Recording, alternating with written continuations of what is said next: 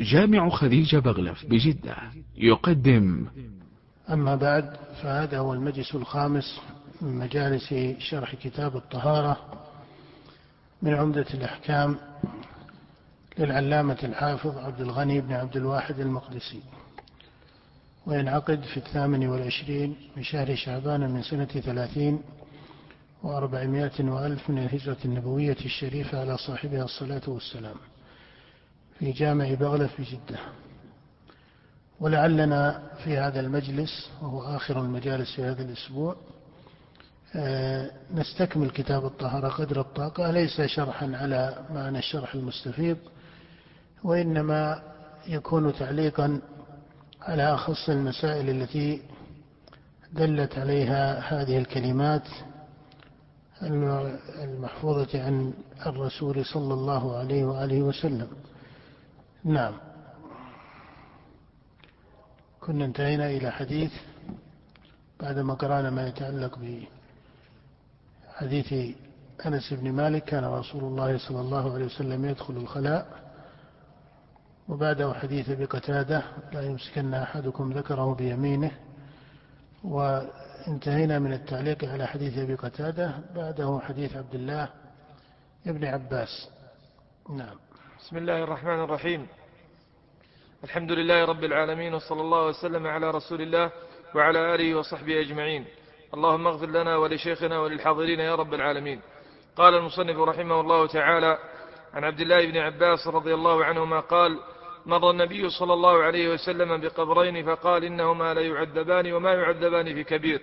أما أحدهما فكان لا يستتر من البول وأما الآخر فكان يمشي بالنميمة. فأخذ, فأخذ جريدة رطبة فشقها نصفين فغرز في كل قبر واحدة فقالوا يا رسول الله لما فعلت هذا؟ قال لعله يخفف عنهما ما لم ييبسا نعم هذا الفعل من النبي صلى الله عليه وسلم محمول على أنه من خصائصه عليه الصلاة والسلام. واختصاصه صلى الله عليه وسلم بهذا الفعل من وجوه. الوجه الأول من جهة أنه علم أن صاحبي هذين القبرين في عذاب وهذا لا يعلمه إلا من يوحى إليه. ولم يكن ذلك من قول الناس له عليه الصلاة والسلام عن هذين الرجلين بما هما عليه من هذا الإثم الذي ذكر في الحديث. فإنك تعلم أن الإتيان للكبيرة يجعل المكلف تحت مشيئة الله فلا يقطع له بعذاب لا في القبر ولا في مآلات الآخرة بعد ذلك. وإنما علم النبي صلى الله عليه وسلم ذلك بالوحي. فقال إنهما لا يعذبان فهذا العلم من خصائص النبي صلى الله عليه وسلم لأنه مأخوذ مما أوحى الله إليه. قال وما يعذبان في كبير. وقد اتفق العلماء رحمهم الله على أن هذا ليس نفيا لكون الفعل كبيرا في حكم الشارع. ولا سيما أنه جاء في بعض أحرف الحديث وإنه لكبير. فإذا الحرف النافي يراد به وما يعذبان في كبير في تركه أو فيما حسبوا أو نحو ذلك من التقديرات المناسبة. والحرف الذي فيه وإنه لكبير هذا من جهة حكم الشارع. فإنك تعلم أن النميمة هي من كبائر الإثم. قال أما أحدهما فكان لا يستتر من البول. وفي بعض أحرف الحديث حديث ابن عباس هذا لا يستنزه. وهل المقصود بالاستتار اتقاء أعين الناس؟ أم المقصود بالاستتار التنزه من البول فيكون هذا الحرف مناسبا للحرف الآخر ويكون هذا اختلافا في اللفظ من جهة اللغة وإلا فإن المعنى واحد.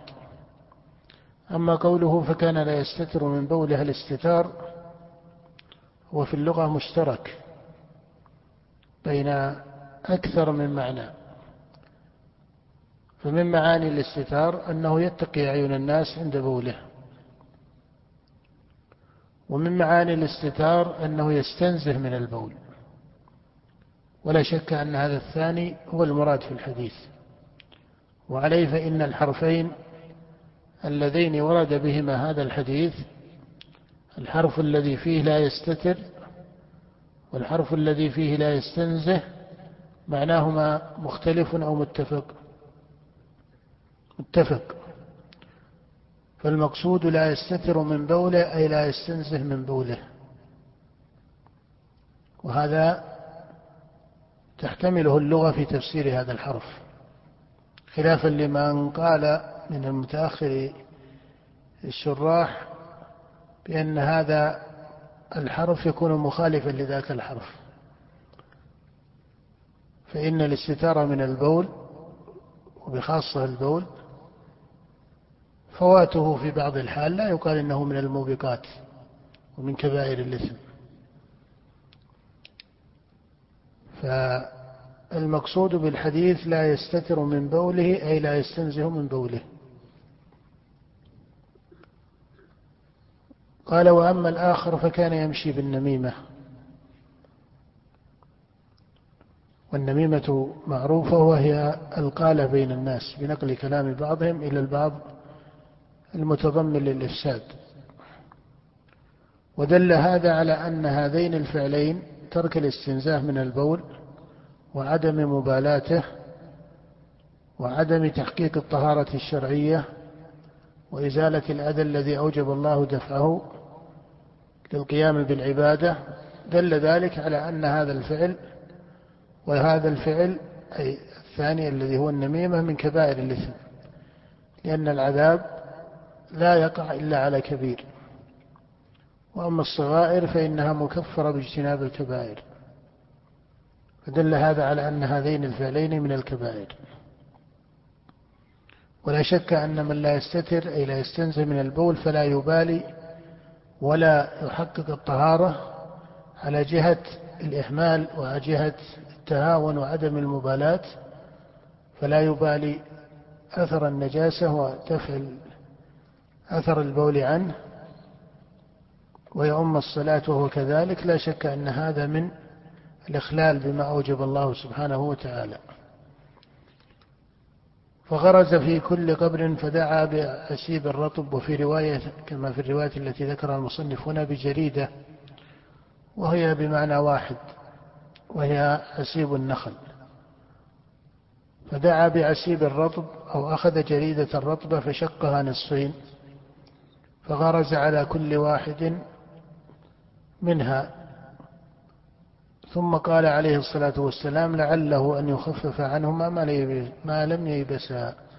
فكان هذا من الرجاء ومن دعائه عليه الصلاة والسلام. وهذا الفعل وهو أخذه صلى الله عليه وسلم لهذا العسيب من جريد النخل هذا الفعل من خصائص النبي صلى الله عليه وسلم. ولا يجوز لأحد بعد الرسول عليه الصلاة والسلام أن يفعله على القبر. لا عند دفنه ولا بعد ذلك.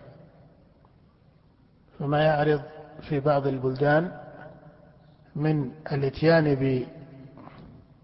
بالأخضر من الجريد ونحوه هذا لا أصل له في الشريعة. ولم ينقل عن النبي صلى الله عليه وسلم أنه فعل ذلك البتة إلا في هذين القبرين. ولو كان هذا مما يرجى للمؤمنين لا أظهره النبي صلى الله عليه وسلم في من مات في زمن نبوته من الصحابة ولفعله الصحابة بعد الرسول عليه الصلاة والسلام فهذا لا أصل له. بل هذا لا شك أنه من خصائص النبي صلى الله عليه وسلم باتفاق الصحابة. ولا يلتفت إلى تعليق بعض المتأخرين على شرح الحديث ممن جوز ذلك فهذا مخالف للإجماع المتقدم. بل لا شك أن هذا من خصائص الصحابة فضلا عن أن العلم بأن صاحب قبر من المسلمين يعذب علم ممكن أو ممتنع. العلم بأن صاحب قبر من المسلمين يعذب نقول إنه علم ممكن أو علم ممتنع. ممتنع على المكلفين. مهما كانت كبائره لا يجوز لأحد أن يجزم أنه يعذب في قبره. فاذا هذا من خصائص النبي عليه الصلاة والسلام. نعم. قال رحمه الله باب السواك عن أبي هريرة رضي الله عنه عن النبي صلى الله عليه وسلم قال لولا أن أشق على أمتي لأمرتهم بالسواك عند كل صلاة.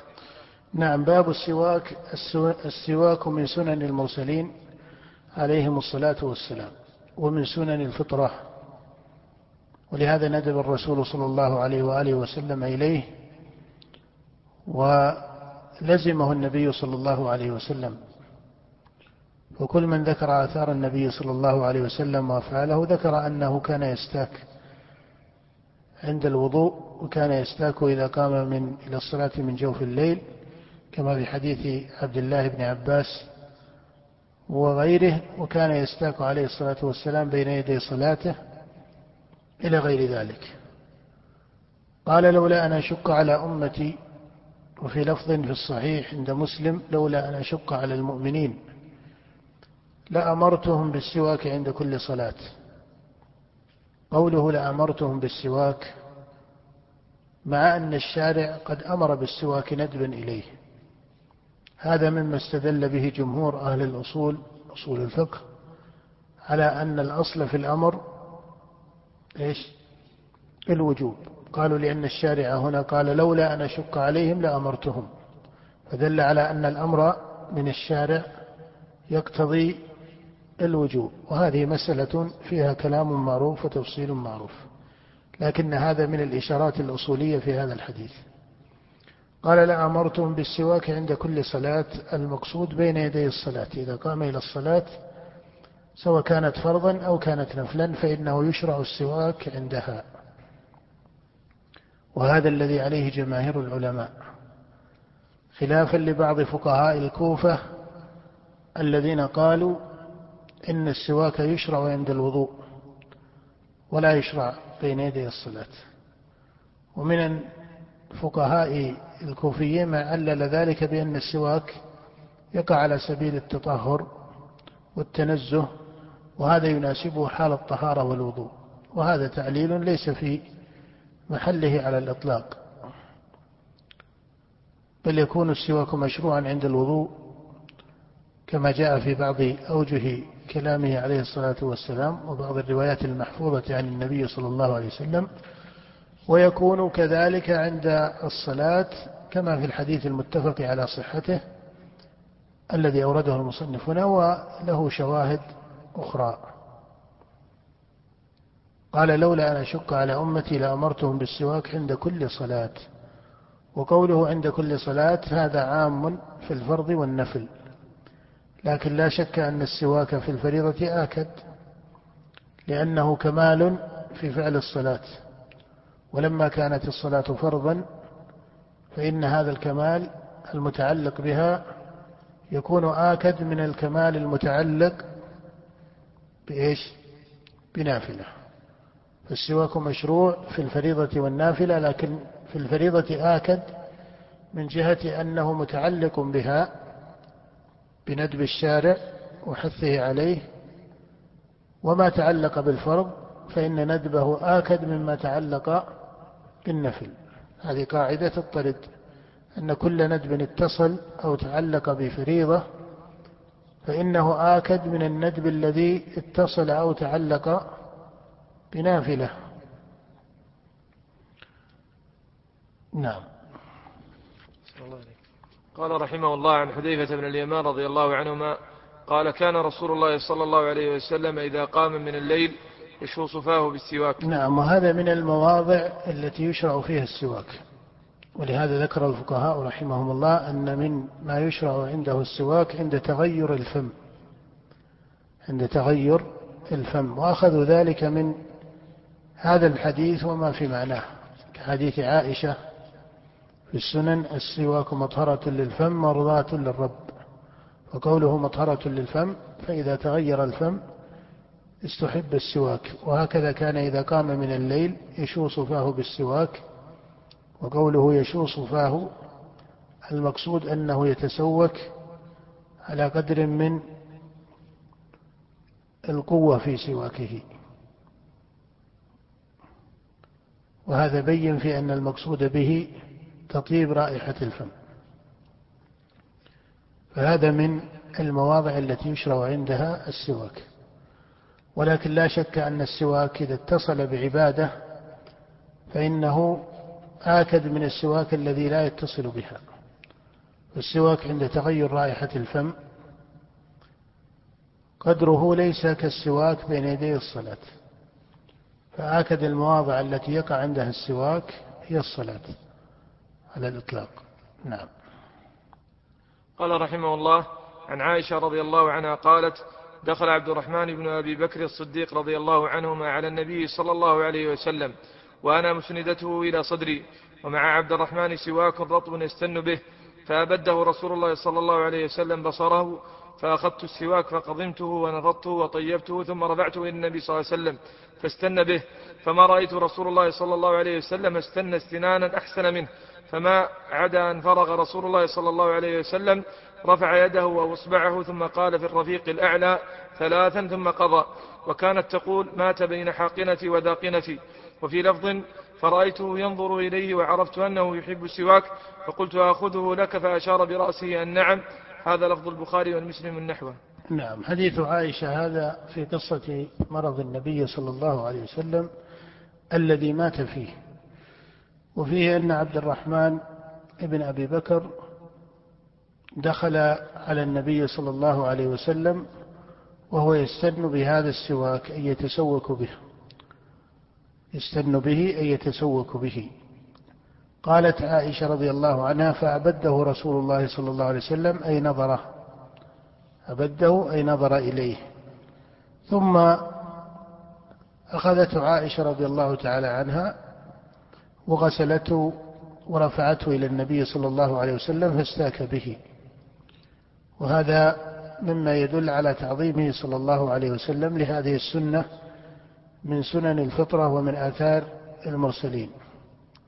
وقد ذكر بعض علماء الأحوال والسلوك أن لزوم خصال الفطرة الظاهرة يستوجب انضباط وتحقق معنى الفطرة في الباطن.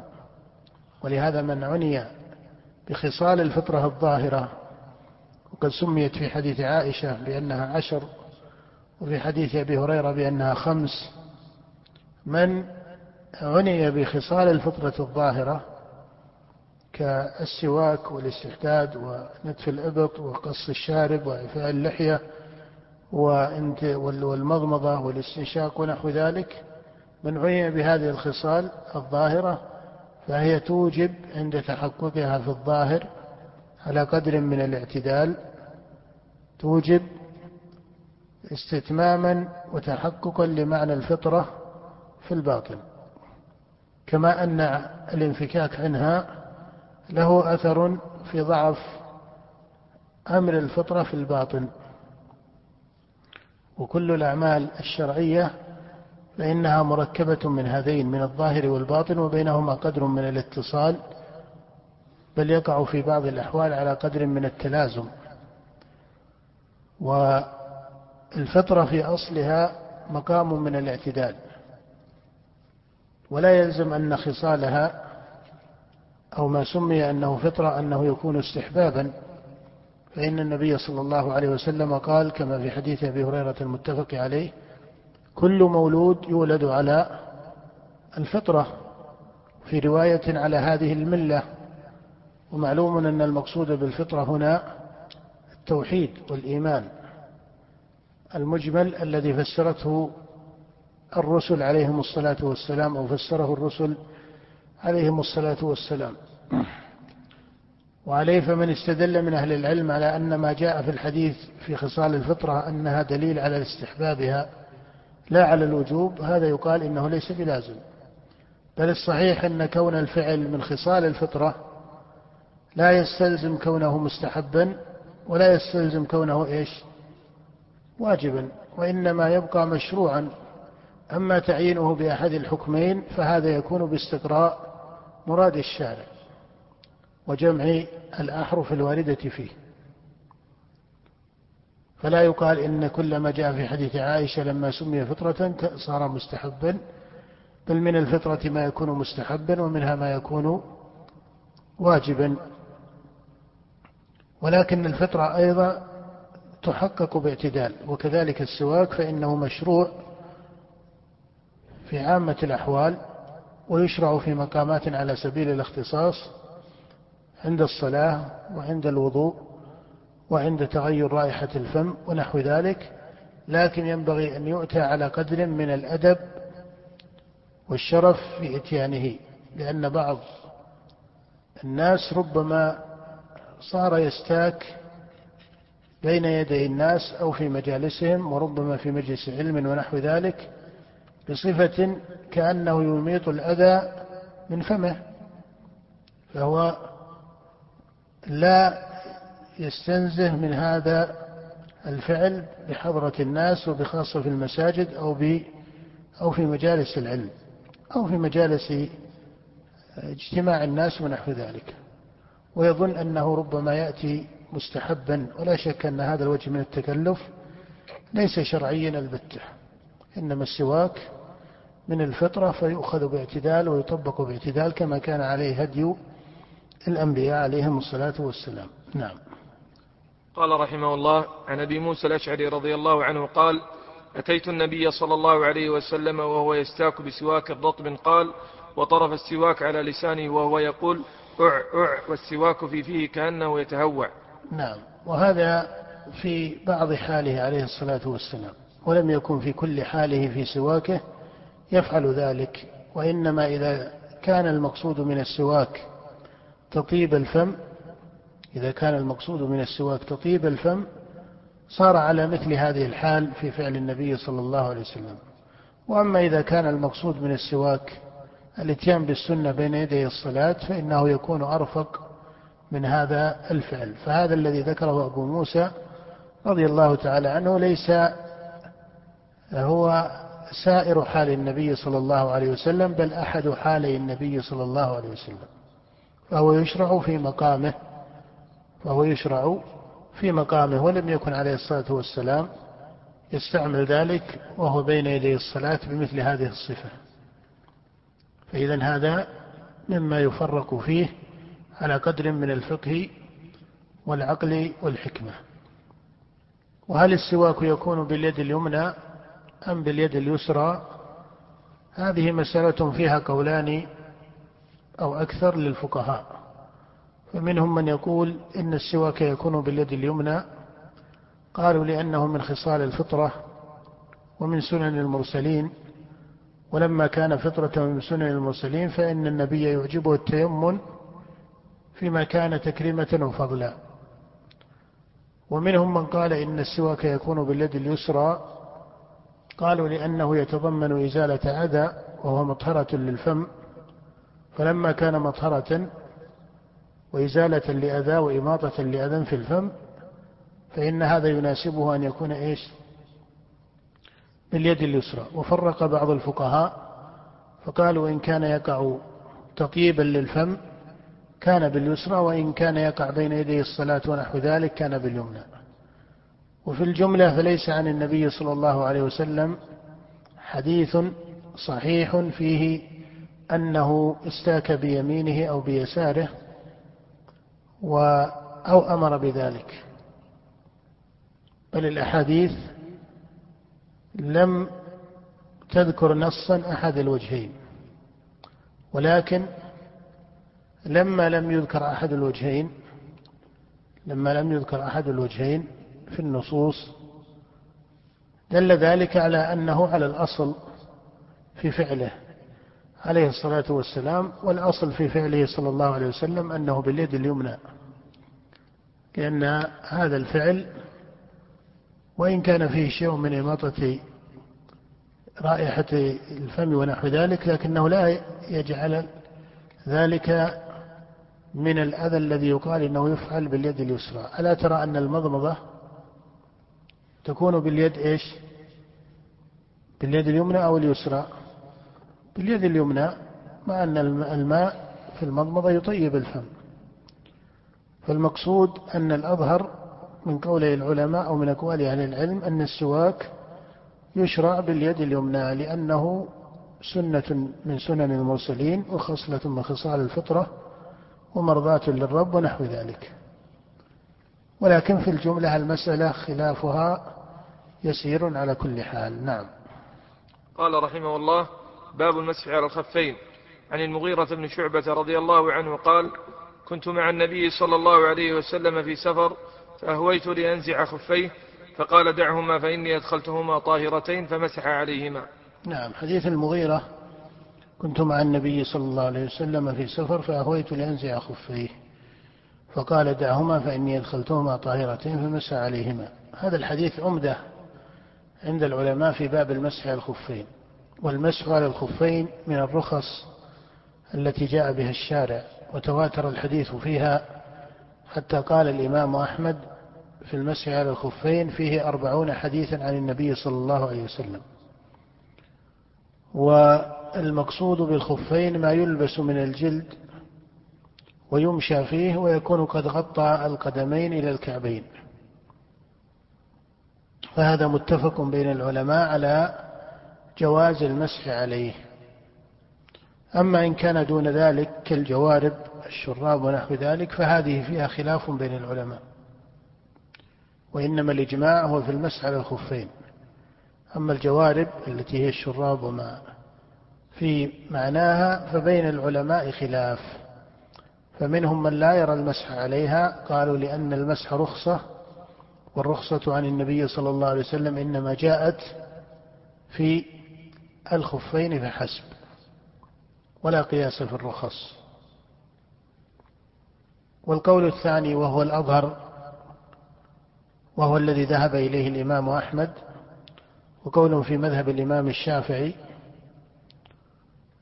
أنه يمسح على الجوارب. والدليل على ذلك فعل الصحابة رضي الله تعالى عنهم. كما قال الإمام أحمد رحمه الله لما سئل عن المسح على الجوربين هل تذهب إليه يا أبا عبد الله؟ قال نعم عن سبعة من الصحابة. وفي رواية عن تسعة من الصحابة. فلما حفظ عن طائفة من أصحاب الرسول عليه الصلاة والسلام المسح على الجوربين دل ذلك على أنه صحيح. وهم أدرى بفقه سنة النبي صلى الله عليه وسلم. فهذا القول هو الأظهر وهو مذهب الإمام أحمد وأحد القولين في مذهب الشافعي خلافا لأبي حنيفة ومالك والقول الثاني في مذهب الشافعي. وأما الخف فإنه يمسح عليه باتفاق العلماء. إذا جمع شرطه وإن كانت المذاهب قد تختلف في بعض شروطه. لكن من الشرط المجمع عليه في الخف أن يلبس على طهارة وهذا دل عليه جملة من الأدلة من أخصها حديث المغيرة هذا فإن النبي قال دعهما فإني أدخلتهما إيش؟ طاهرتين فدل على أنه لا بد أن يلبس الخف على طهارة مائية أي على طهارة بالماء فيتوضأ بالماء ثم يلبس الخف فإذا لبسه على طهارة ماء ساغ المسح عليه. وكذلك الشراب على نفس الحكم. أنه يلبسها على طهارة بالماء. ولو أنه غسل رجله اليمنى أثناء الوضوء ثم لبس الخف الأيمن قبل استكمال الطهارة هل يصح ذلك أو لا يصح؟ فيها قولان للعلماء والذي عليه جمهورهم أنه لا يصح. وهذا هو القول الصحيح. لأن النبي صلى الله عليه وسلم قال فإني أدخلتهما طاهرتين والمقصود بالطهارة هنا ليس الفعل العادي إنما المقصود الطهارة إيش؟ الشرعية التي جاء بها الشارع. ولا تكتمل الطهارة وتكون معتبرة إلا باستكمال غسل الأعضاء كلها. لا تكتمل الطهارة إلا باستكمال غسل الأعضاء كلها فلا تكون طهارة على معنى الشارع إلا عند استكمالها. ولهذا سبق أن أشرنا إلى أن الموالاة في الوضوء لازمة على مثل هذا المعنى. فالمقصود أنه لا بد أن يلبس الخف ونحوه على طهارة كاملة. فإذا لبسه جاز المسح عليه يوما وليلة للمقيم وثلاثة أيام بلياليهن للمسافر كما في حديث علي بن أبي طالب في الصحيح وغيره. قال علي رضي الله عنه جعل رسول الله صلى الله عليه وسلم يوما وليلة للمقيم وثلاثة أيام بلياليهن للمسافر. والمسح على الخفين ونحوهما هو في الحدث الأصغر. أما في الحدث الأكبر كالجنابة فإنه يجب عليه أن يخلع الخف وأن يدخل القدمين في اغتساله. فمحل المسح على الخفين هو في الحدث الأصغر وليس في الحدث الأكبر. نعم. قال رحمه الله عن حذيفة بن اليمان رضي الله عنهما قال كنت مع النبي صلى الله عليه وسلم فبال وتوضأ ومسح على خفيه. نعم. وهو حديث مختصر في صفة وضوء النبي صلى الله عليه وسلم ومسحه على خفيه. ومسحه صلى الله عليه وسلم هو أحد حالي الفعل فإنه عليه الصلاة والسلام في كثير من أمره يغسل القدمين وكأن هذا هو الغالب بل هذا هو الغالب في في حال الرسول عليه الصلاة والسلام وفعل المسح على الخفين في بعض أمره فغالب حاله أنه يغسل القدمين وحصل له المسح على الخفين وقد اختلف العلماء رحمهم الله هل الأفضل المسح على الخفين أم الغسل للقدمين؟ فمنهم من قال بأن الأفضل الغسل لأنه الأصل ولأنه غالب حال النبي صلى الله عليه وسلم ونحو ذلك من الأوجه ومنهم من قال إن الأفضل المسح لأن فيه رخصة والله يحب أن تؤتى رخصه ومنهم من علل بغير ذلك من الأوجه ولكن هذا الخلاف كأنه لم يكن مستقرا زمن المتقدمين من الصحابة وأهل القرون الثلاثة. وإن كان نقل عن بعض أهل القرون الثلاثة في هذا أقوال معروفة. والأظهر في هذا النوع من الخلاف أن يقال إنه بحسب حال المكلف. فلا ينبغي أن يتكلف الغسل بترك لبس الخفين مع حاجته أو المسح عليهما مع حاجته لذلك كما لا ينبغي أن يتكلف لبس الخفين ليمسح عليهما مع عدم حاجته أو مع كون حاجته على خلاف ذلك. وهذا هو ظاهر حال النبي عليه الصلاة والسلام وظاهر المقصود بهذا التشريع أنه بحسب ما يحتاجه المكلف. فليس المسح هو السنة عند عدم قيام سببه وليس الغسل هو السنة عند عدم قيام سببه. نعم. قال رحمه الله باب في المدي وغيره.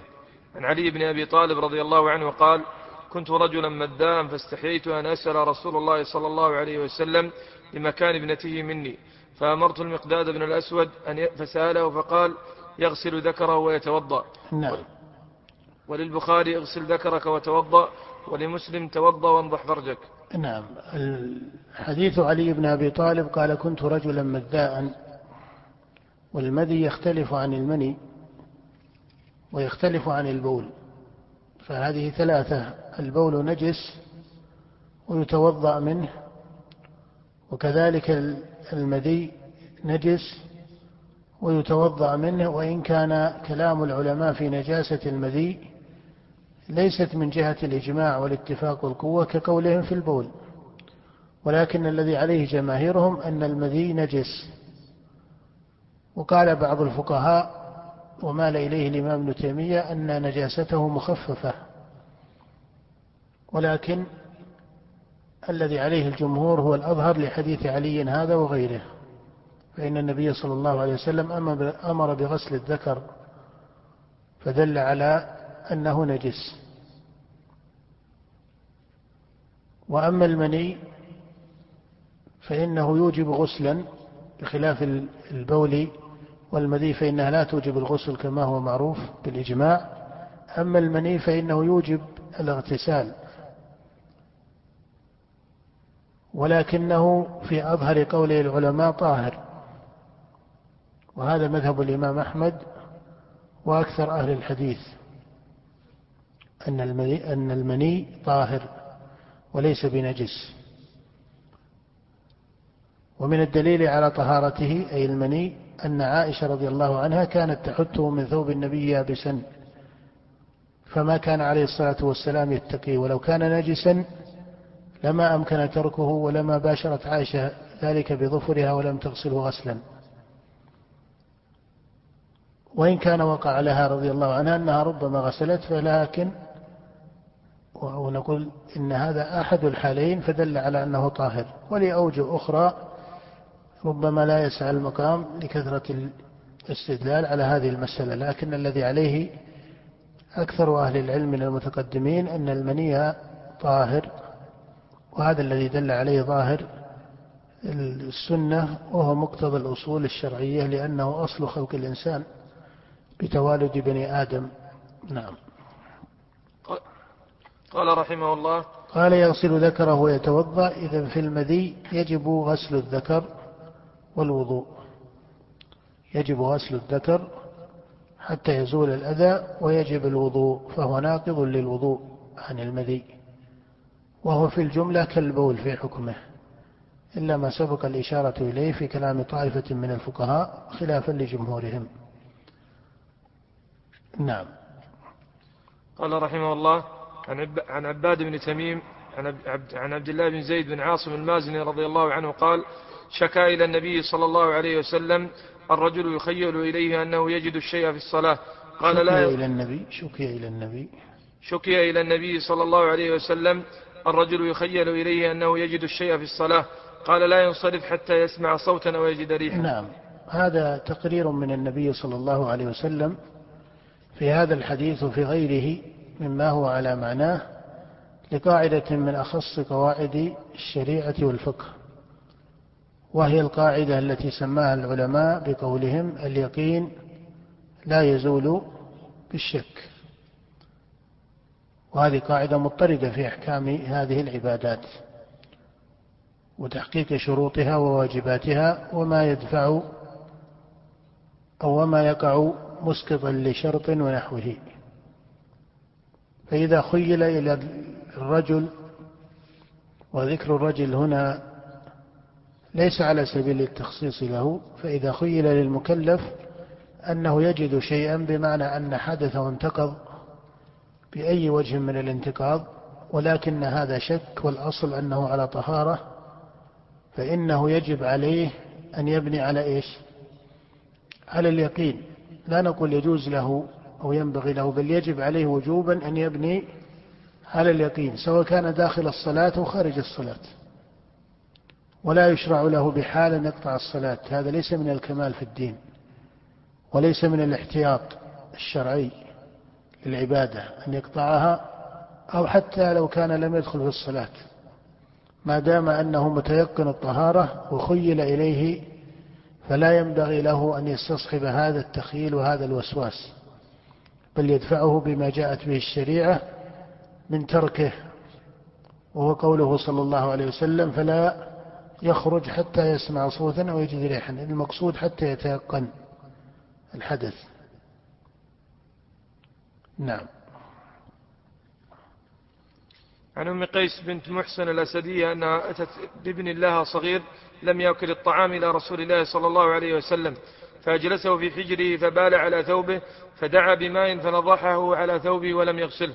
وفي حديث عائشة أن النبي صلى الله عليه وسلم أوتي بصبي فبال على ثوبه فدعا بماء فأتبعه إياه ولمسلم فأتبعه بوله ولم يغسله. نعم بول الآدمي نجس ويجب غسله باتفاق العلماء.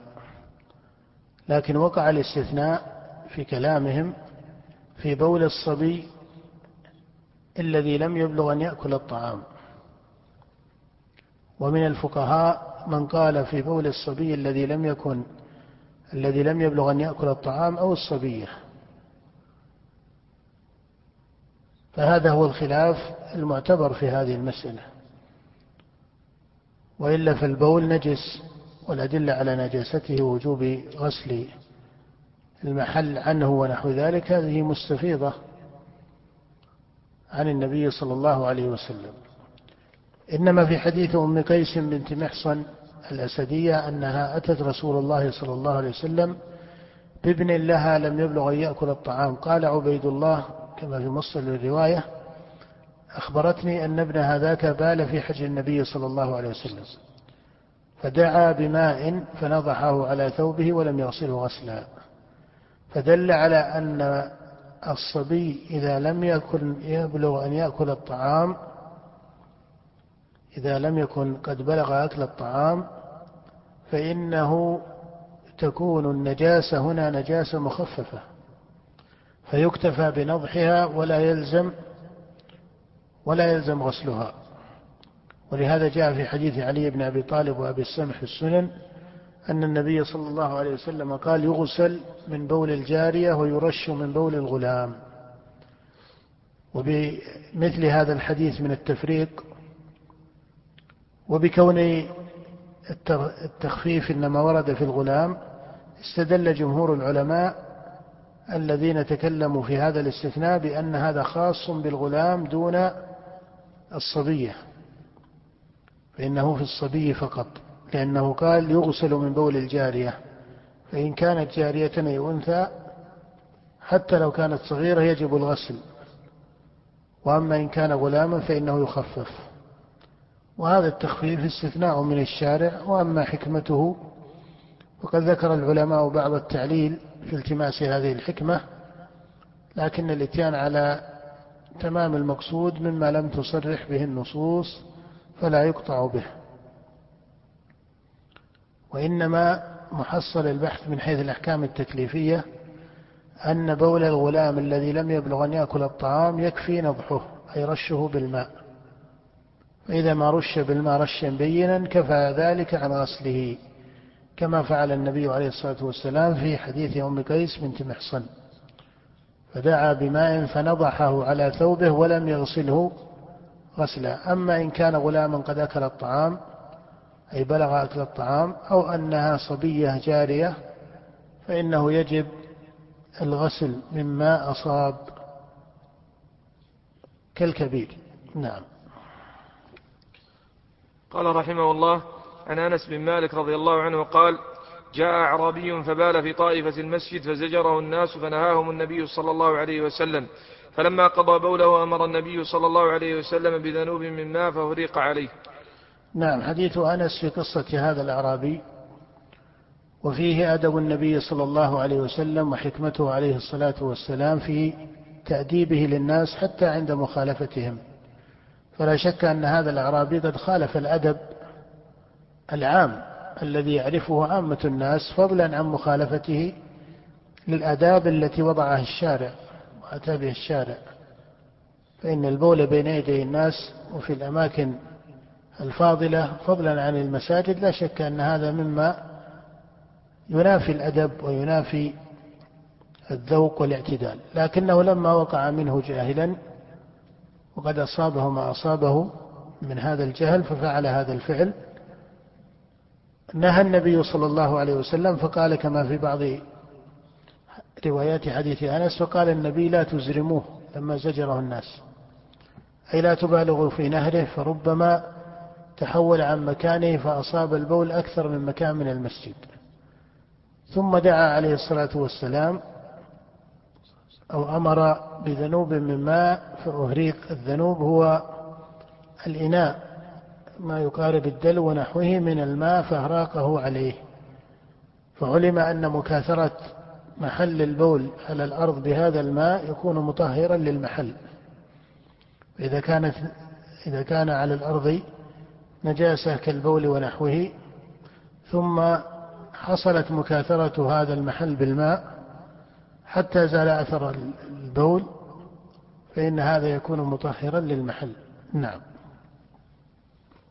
عن أبي هريرة رضي الله عنه قال سمعت رسول الله صلى الله عليه وسلم يقول الفطرة خمس الختان والاستحداد وقص الشارب وتقليم الأظافر ونتف الآباط. نعم وهذا الذي في حديث أبي هريرة ليس على سبيل القصر والحصر ولهذا جاء في حديث عائشة عشر من الفطرة. وفي رواية الفطرة عشر فهي لا تخص بهذه الخمس وإنما هذه من خصال الفطرة. وكما سبق أن كونها من خصال الفطرة لا يستلزم كونها واجبة ولا يستلزم كونها إيش؟ مستحبة. بل يدل على أنها مشروعة وأما تعيين الواحد منها بالوجوب أو بالاستحباب فهذا بحسب استقراء ما ورد فيه من النصوص أو فعل النبي صلى الله عليه وسلم.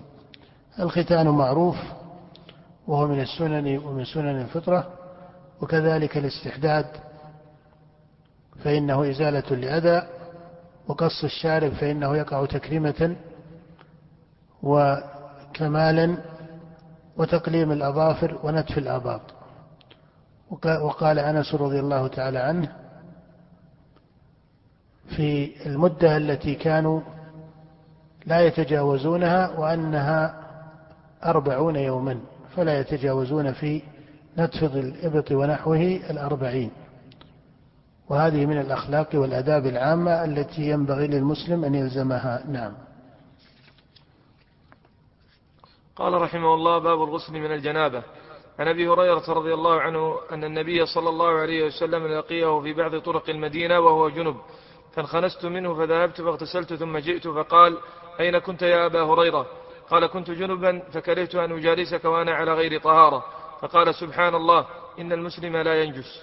نعم الجنابة وهي ما يعرض للمكلف بخروج المني أو بمس الختان الختان ولو لم ينزل فيكون جنبا. فإذا خرج المني أو مس الختان الختان كما في حديث عائشة رضي الله تعالى عنها فبمثل هذه الأحوال يكون جنبا. فإذا كان جنبا فإنه يجب عليه الاغتسال لكن الجنب ليس نجسا. فإن المؤمن كما قال النبي صلى الله عليه وسلم إن المؤمن لا لا ينجس. فكونه جنبا وأمره الشارع بالاغتسال لا يدل على أنه يتقي المجالس أو يتقى في هذا الأمر. وكذلك الحائض فإنها لا تتقى ولو كانت على حدث أكبر. ولم يكن من شأن المسلمين بل كان هذا من عوائد بعض الأمم الكتابية وبعض الجاهليين أنهم يتقون المرأة حال حيضها في مجالستها أو الأكل معها أو نحو ذلك. نعم. قال رحمه الله عن عائشة رضي الله عنها علم من قوله فكرهت أن أجالسك وأنا على غير طهارة. وقوله عليه الصلاة والسلام إن المؤمن لا ينجس يدل على أن الجنوب لا يكره له الجلوس في المجالس حتى ولو كانت مجالس علم ما لم يكن ذلك في المسجد فإن ما يتعلق بالمسجد له حكم آخر للمسجد نفسه. أما لو كان محل علم ونحو ذلك أو في مجالس عامة فكونه جنوبا لا يكره له ذلك. وإن كان المشروع من حيث القواعد العامة هو رفع الحدث. حتى يتمكن مما يعرض له من فاضل العمل الذي يكون أو تكون الطهارة شرطا فيه كقراءة القرآن من المصحف أو حتى قراءة القرآن على قول أكثر الفقهاء الذين يرون أن الجنوب لا يقرأ شيئا من القرآن كما في حديث علي بن أبي طالب لا يقرأ الجنوب شيئا من القرآن وهو حديث تكلم فيه من تكلم في صحته لكن الإمام أحمد وبعض المتقدمين من أهل الحديث احتجوا به وصححوه. نعم. عن عائشة رضي الله عنها قالت كان رسول الله صلى الله عليه وسلم إذا اغتسل من الجنابة غسل يديه ثم توضأ وضوءها للصلاة ثم يغتسل ثم يخلل بيديه شعره حتى إذا ظن أنه قد أروى بشرته أفاض الماء عليه ثلاث مرات ثم غسل سائر جسده وكانت تقول كنت أغتسل أنا ورسول الله صلى الله عليه وسلم من إناء واحد نغترف منه جميعا. نعم الغسل من الجنابة له صفتان يسميهم الفقهاء الغسل الكامل والغسل المجزئ. أما الكامل فهو على صفة غسل النبي صلى الله عليه وسلم في هذا الحديث وفي حديث ميمونة ونحوه وهو أن يتوضأ وضوءه للصلاة ثم يغتسل ويبدأ بشقه الأيمن قبل الأيسر إلى أن يستكمل ما ورد في هذه النصوص. فهذا الاتيان بالغسل الكامل. أما الغسل المجزئ فهو أن يعم بدنه بالماء. فإذا عم بدنه بالماء في رفع الحدث الأكبر كان هذا هو الغسل المجزئ. نعم. وقولها كنت أغتسل أنا ورسول الله صلى الله عليه وسلم من إناء واحد نغترف منه جميعا. تضمن هذا مسألة وهي أن فضل المرأة هل يكون مما يرفع به الحدث أي أنه طهور أم أنه يكون طاهرا؟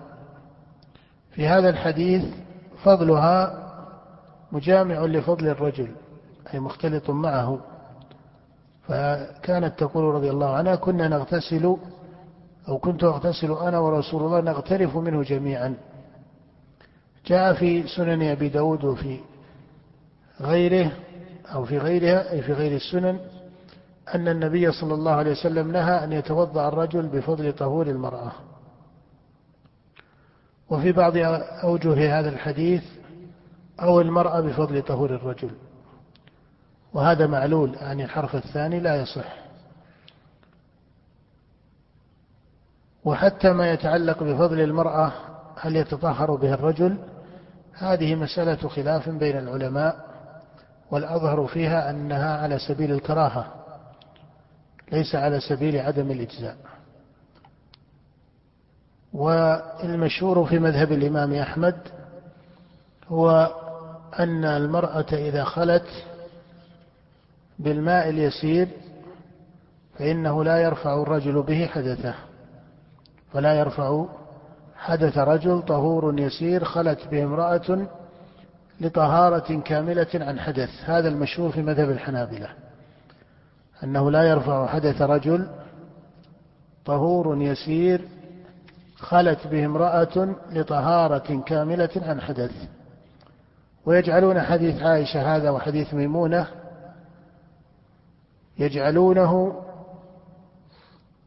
ليس فيه أن المرأة خلت به ويجعلون الحديث الذي فيه النهي عن الوضوء بفضل المرأة إذا خلت به على سبيل الجمع بين موارد الأحاديث.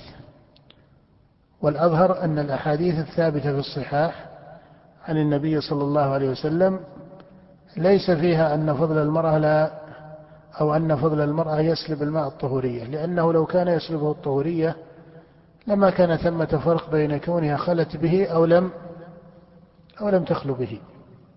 بل الحديث الذي جاء في هذا وهو ما ورد من النهي عن وضوء الرجل بفضل طهور المرأة الحديث فيه إعلال وعلى القول بتحسينه كما هي طريقة بعض الحفاظ فإنه يحمل على الكراهة. أما من حيث الإجزاء فلا يرفع إجزاء ثبت بنصوص بينة ويقال إن الماء لا يكون طهورا وهذا هو الذي عليه جماهير العلماء أن الماء باق على طهوريته فيرفع به الحدث ولو خلت به امرأة. ومنهم من يفرق بين مورد النهي وبين هذه الأحاديث بأن النهي هو في الماء اليسير وبخلاف الماء الكثير. إلى غير ذلك من أوجه التفريق لبعض أصحاب أحمد رحمهم الله. لكن المشهور في مذهب الإمام أحمد أنه لا يرفع حدث رجل طهور يسير خلت بامرأة لطهارة كاملة عن حدث بهذه القيود بهذه القيود. فلو خلت به لغير طهارة حدث وإنما لتجديد وضوء فإنه لا يكون مؤثرا في المشهور من المذهب. وعلى كل حال عن أحمد رحمه الله غير رواية في هذه المسألة. نعم. قال رحمه الله عن ميمونة بن عن ميمونة بنة الحارث رضي الله عنها زوج النبي صلى الله عليه وسلم أنها قالت وضعت لرسول الله صلى الله عليه وسلم وضوء الجنابة فأكفى بيمينه على يساره مرتين أو ثلاثا ثم غسل فرجه ثم ضرب يده بالأرض أو الحائط مرتين أو ثلاثا ثم تمضمض واستنشق وغسل وجهه وذراعيه ثم أفاض على رأسه الماء ثم غسل سائر جسده ثم تنحى فغسل رجليه فأتيته بخرقة فلم يردها فجعل ينفض الماء بيديه. نعم وهذا من صفة غسله عليه الصلاة والسلام وهي الصفة الكاملة. فإذا جمعت ما جاء في حديث عائشة وما جاء في حديث ميمونة وهما من أزواج النبي صلى الله عليه وسلم علمت أن هذا هو صفة الغسل الكامل. وأما المجزئ فهو ما سبق الإشارة إليه. نعم. وعن عمر.